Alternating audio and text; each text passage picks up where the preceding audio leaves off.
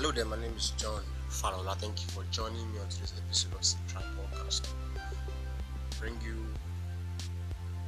greetings this morning. I'm truly glad to be sharing with you on the topic of uh, entitlement and enlargement. We're reading from the book of Matthew, chapter 6, from 1 to 14. So I read. Sometime after this, Jesus crossed to the far side, far shore of the Sea of Galilee, that is the Sea of Tiberias, and a great crowd of people followed him because they saw the thing, signs he had performed by healing the sick. Then Jesus went up on a mountainside and sat down with his disciples. The Jewish Passover festival was near. When Jesus looked saw a great crowd coming to, toward him. He said to Philip, Where shall we buy bread for these people to eat? He asked this only to test him, for he already had in mind what he was going to do. Philip answered him, It will take more than half a year's wages to buy enough bread each one to have part. Another of his disciples, Andrew, Simon Peter's brother, spoke. Here's a boy with five small bad loaves and two fish. But how far would they, they go among so many?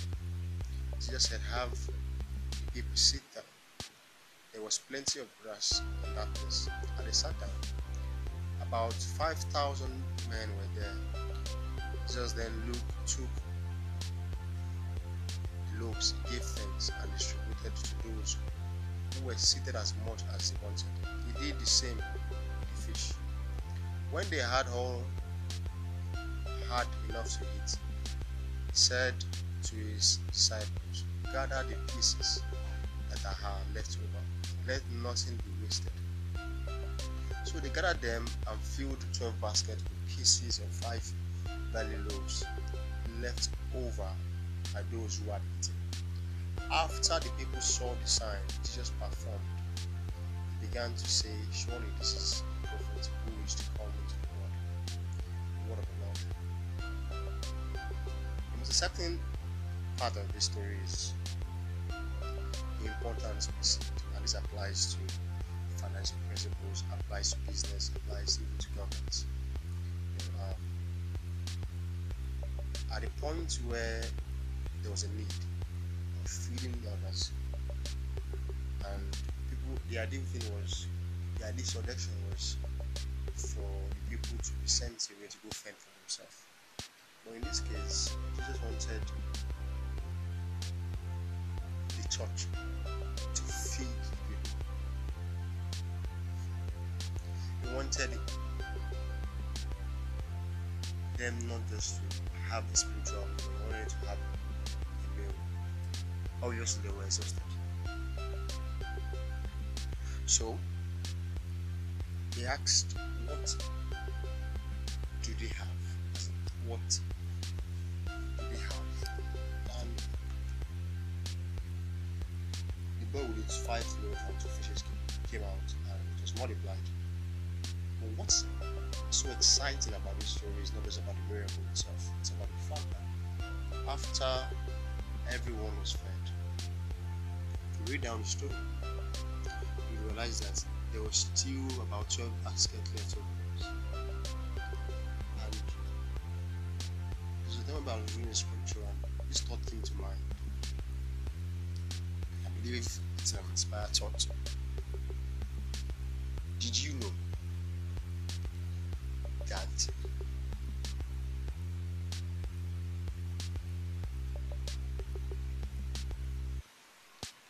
after the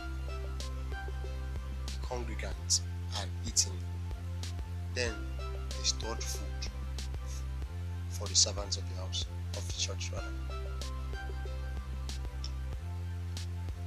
I'm going somewhere. I just realize this and it's simple. You a lot of times we have been told things about tithing giving, all sorts.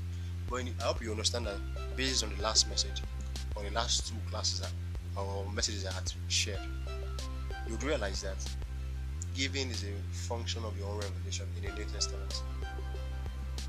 There's no really any percentage to it. There's no limits to it. And God asks you to give according to your purse, according to your heart towards Him. Expect that. It's just that, you know, we are under grace. If He chooses to bless to bless people based on the proportion on which they give, it's left to Him. You know, He looks at the heart. He looks at. He knows what is a widow's mind. He knows what is a sacrifice. You know what really what really doesn't matter to anybody. But that doesn't really matter. What matters is the heart that gives, anyways. So the most exciting discovery for me was the fact that they say they could save 12 baskets after the miracle. That is a principle I want you to understand now. After every miraculous provision, maybe God shows up with a contract, God shows up with any form of seed blessing. He expects you to multiply that seed and ensure that there's no wastage. So imagine that after uh, at the beginning of the process, you had just five loaves and two fishes. At the point of miracle, over 5,000 people were fed we even had women and children. And we still have 12 full baskets of bread. Now, what that does tell, what that explains to me as a financial principle is this. After, you know, whether I like it or not, uh, every financial giant, every financial growth starts with a break. That break is called a miracle in our own kingdom. That break could be called luck in the corporate world that break could just be as a result of right timing and preparation. But that is equally a miracle. But what God expects you that after that moment, do you what do you do after the miracle? Remember the principle. Ensure that there's no wastage. Ensure that what's left is stored and utilized for those who need it or for the people that have served you know those that had ahead I mean that served the 5,000 people that was fed true servants eat last true servants eat last and I just want you to know this now. You know in the New Testament there is no law guiding your financial upliftment that's it, that requires you that you must tithe. As a matter of fact, what the New Testament recommends, that's what Jesus said. He said on the last day, they will ask us, when I was hungry, did you feed me? When I was thirsty, did you give me water to drink? When I was in the prison, did you check on me? You will ask how we treated fellow human beings. And let me break this to you. The reason why you have astonishing numbers of billionaires, some of them are Christians, and they don't give tithes, I'm sorry to say, but they are huge in terms of foundation works, giving back, as in their giving is tremendous. I'll give you what I mean by that. You know, I learned this and I know that, and I based on my own research, I realized that even Bill Gates learned it from John D. Rockefeller, and this was the first billionaire in the history of America till today, that name is still relevant. If you go to New York today, there's still a tower name after him. All his organization, despite the split of Standard Oil into Mobil, um, Shell, and so on, this all still exists today. Now, and what that man did was, yes, it, he was a huge tither. Yes, he was also involved in dimensions of giving that was beyond tithe. His givings were beyond tithe. That means that there was a foundation that went down that solved the problems like feeding for that catered for those that had no shelter, that catered for those that were in need in the society. And I realized that those functions are equally the function of a church. And the reason why in the Old Testament they had that instruction was given was so that the church could be able to function at a capacity. But in the New Testament, every individual is a church. He's a member of the body of Christ. He's a representative of the church. That's what I meant. That means that if you have the means, you have the similar structures you should be able to impact lives. You should be able to touch people. You should be able to, you know, a lot of people are tired of just hearing you preach without evidence.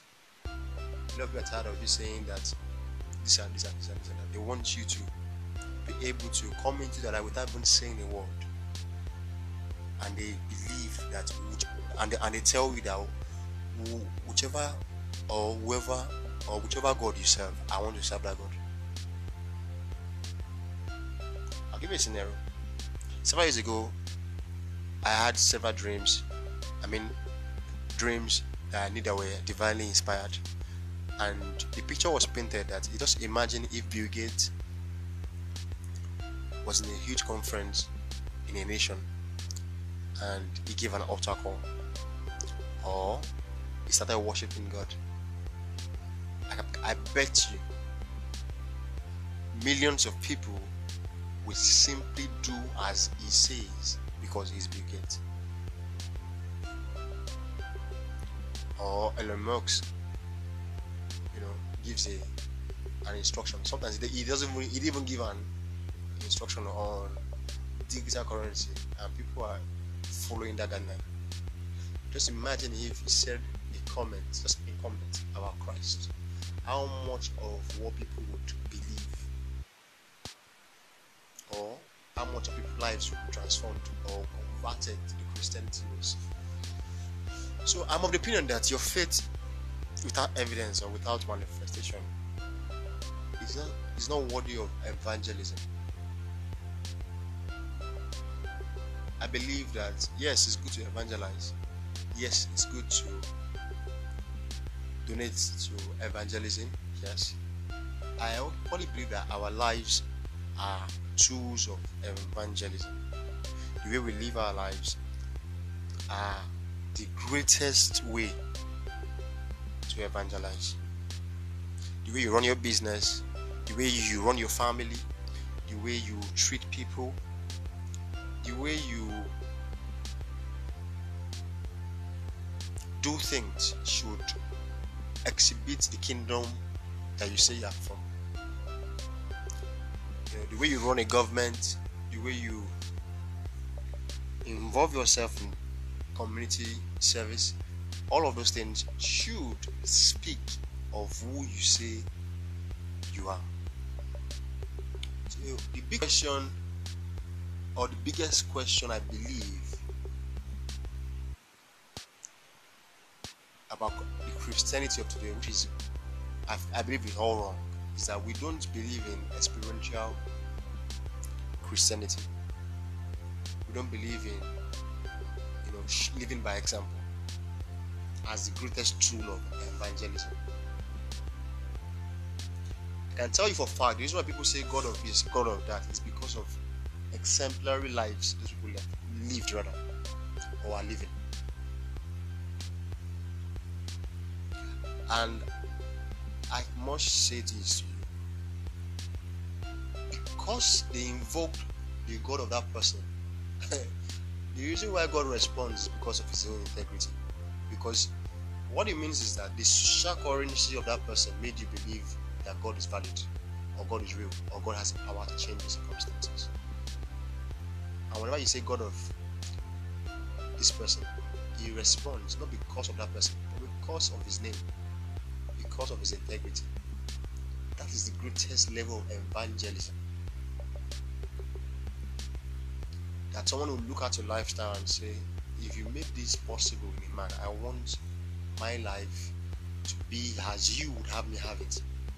I'm not saying you should go after people, but I believe that our only model in this body of Christ is, is Jesus. Every human being has shortcomings. Every human being is not perfect. Just get that in your mind. So, look up to the author and finisher of your faith. You know, I must say this to you.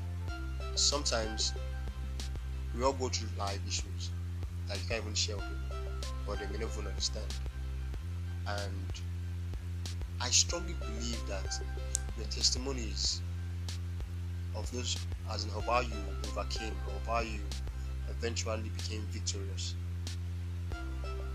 is what makes your life worthy of being documented. Because I believe like the Bible days was being documented or were being revealed to a man. It was only being revealed to a man because every event on, on this earth is being documented. The first person that invented video cam was God. Every event of our lives is being documented. Moses was able to write the first five books because God revealed the first five books. And I strongly believe that we serve a God that is true, kind, and faithful. Serve a God that doesn't need your substance to bless you. Because the scripture says it's one that gives you power to prosper. And I realized that the seven seals of salvation in, in Revelations 5 12 say power is in order. Power, wealth. That was in this power. power without power, you don't, you don't get wealth. Power is just like empowerment. For you to achieve God's kind of results, you need you need his image. You need to be thinking like him to achieve this kind of results or to have wealth his own way. However good or focused on God he may, he may be, I, I tell you for free. If you want to change your world, if you want to impact lives, your white will be stained. The idea of being self-righteous or being sanctimonious doesn't make sense. Affect more lives, you must be deliberate about it. So, experiential evangelism is the best evangelism. What we do sacrificial living is the best evangelism. So I pray that this new week brings about God's provision and everything you put your hands to do as within His will will prosper. I pray that those that He has opened to you, no man will shut it. And in the forthcoming week, I pray that everything you need for life and godliness will be made available to you And is anyone trusting God for anything, receive your answers right now. Have a wonderful day. Thank you for listening. God bless you.